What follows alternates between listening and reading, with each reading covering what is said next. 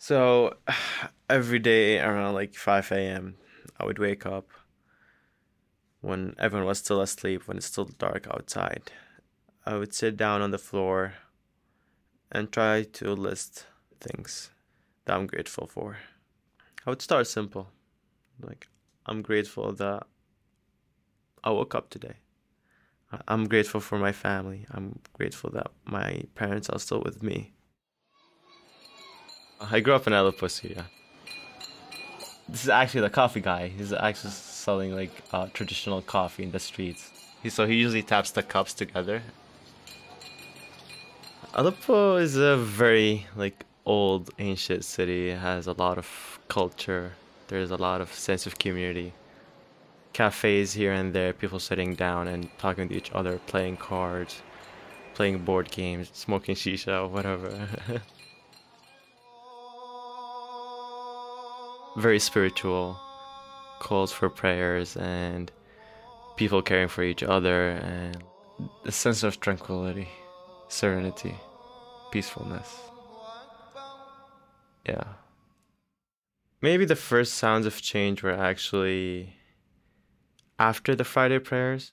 People started protesting and they started chanting for freedom and wanting to remove the president things started to get scary when you start hearing the missiles at night that would be fired from Aleppo.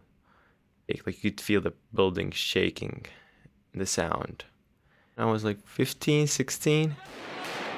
Caught in the crossfire of Syria's civil war, Aleppo is being destroyed. We started having those conversations. My dad brought us all together and he was like, if anything happens to me, this is what you should do. Get the money from here, leave the country, contact those people. That like we're going through scenarios where if things go wrong, this is what you should do. There was even a night where the shooting was happening on my street, and that was very very scary. It made me jump out of bed and under the bed. I was like, what is happening? Is it this close? Is it really this close? Do I even have a future here? Why are we going through those scenarios oh, if things go wrong? Like it seemed like I was investing my time into into nothing. Everything that I was trying to accomplish in Syria or in Aleppo was probably gonna go away. And I was really worried about my parents then. I was like, are they safe? How can I check on them?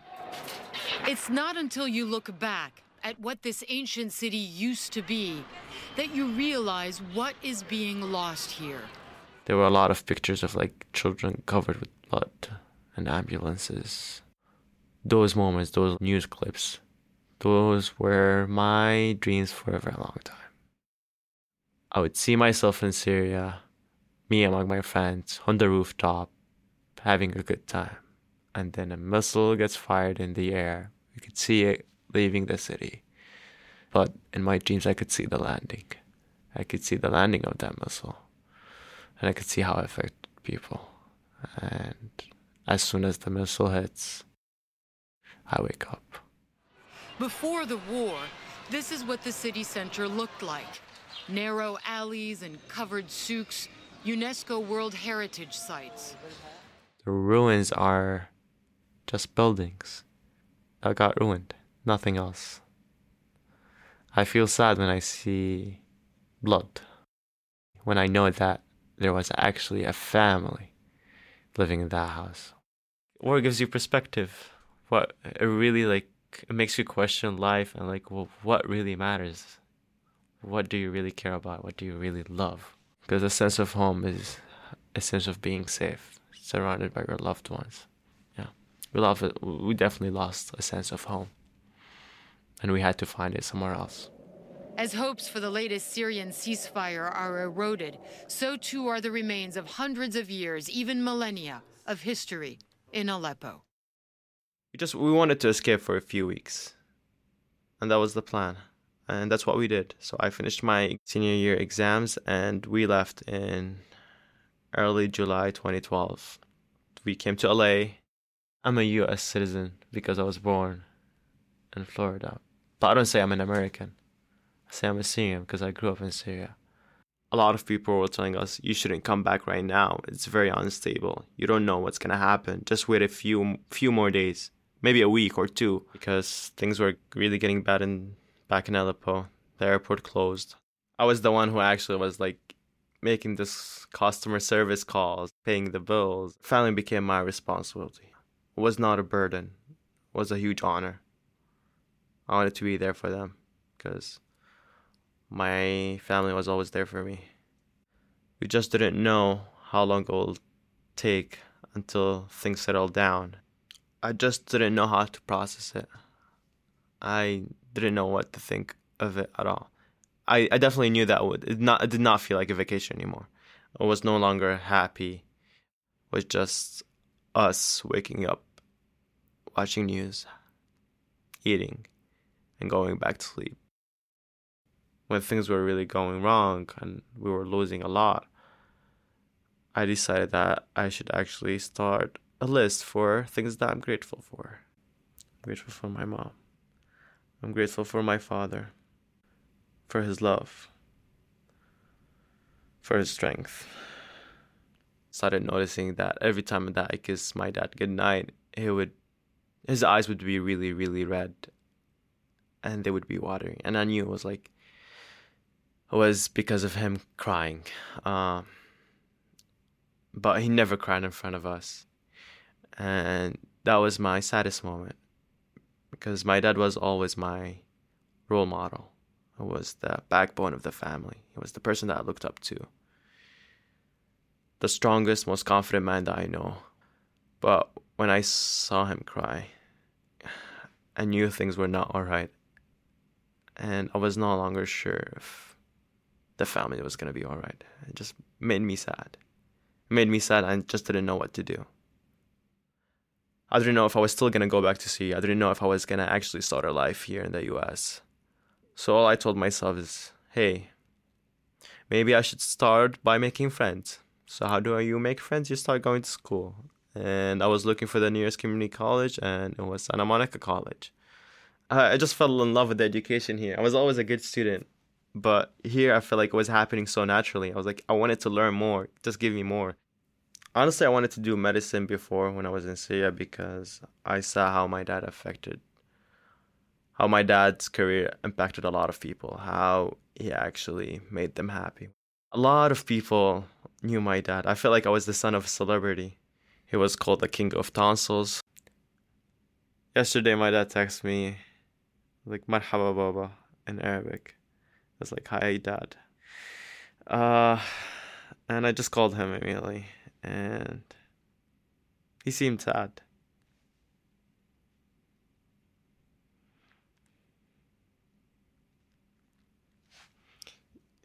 He seemed really sad. I just didn't know why. And I felt very guilty to be here. I was like, I told him, I was like, should I come to LA? And he told me, no, no, things are fine. Things are fine. I was like, I'm just like in a bad mood recently.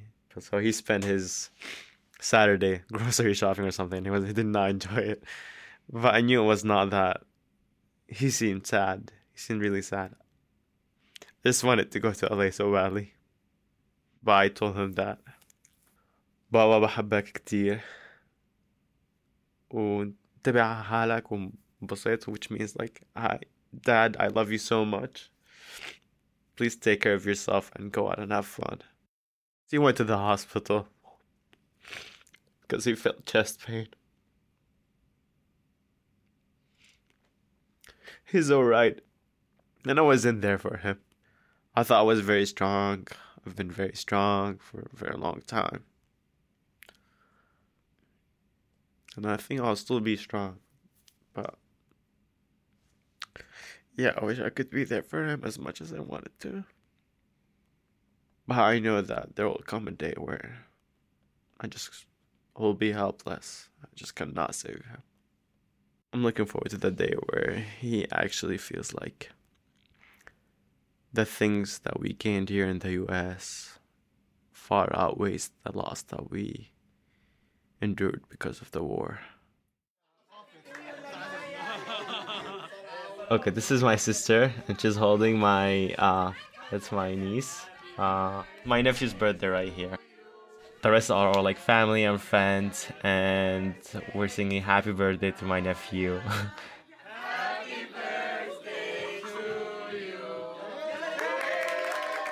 I look at my family and they're all smiling, they're all laughing, even though they all have big, big responsibilities. Uh, that's my dad. That's my dad is cutting the cake.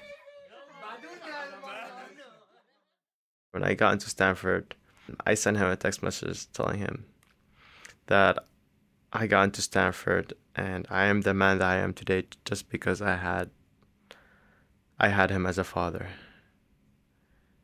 And I would never have been able to do anything if he hadn't been this amazing father for me.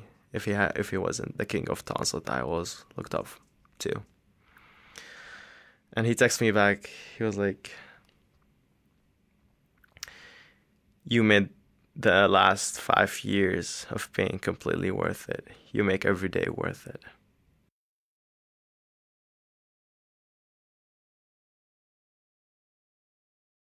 Actually, when I look back and say things were hard, I actually remember how hard they were.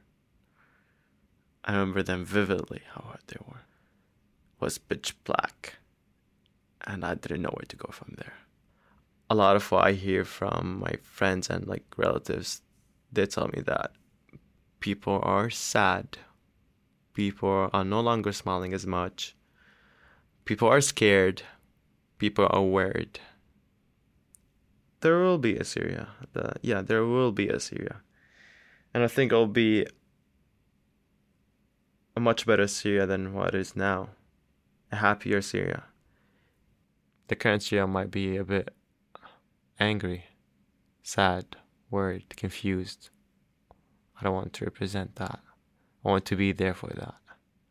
I want to change that. Yeah, I want to represent the Syria that I knew. People who care for each other, who love each other. مرحبا أنا بشر Hi, I'm Bashar. I'm Dr. Bashar Ashuri, the son of Dr. Bashar Ashuri. I'm from Aleppo, Syria and I'm now a first year medical student here at Stanford.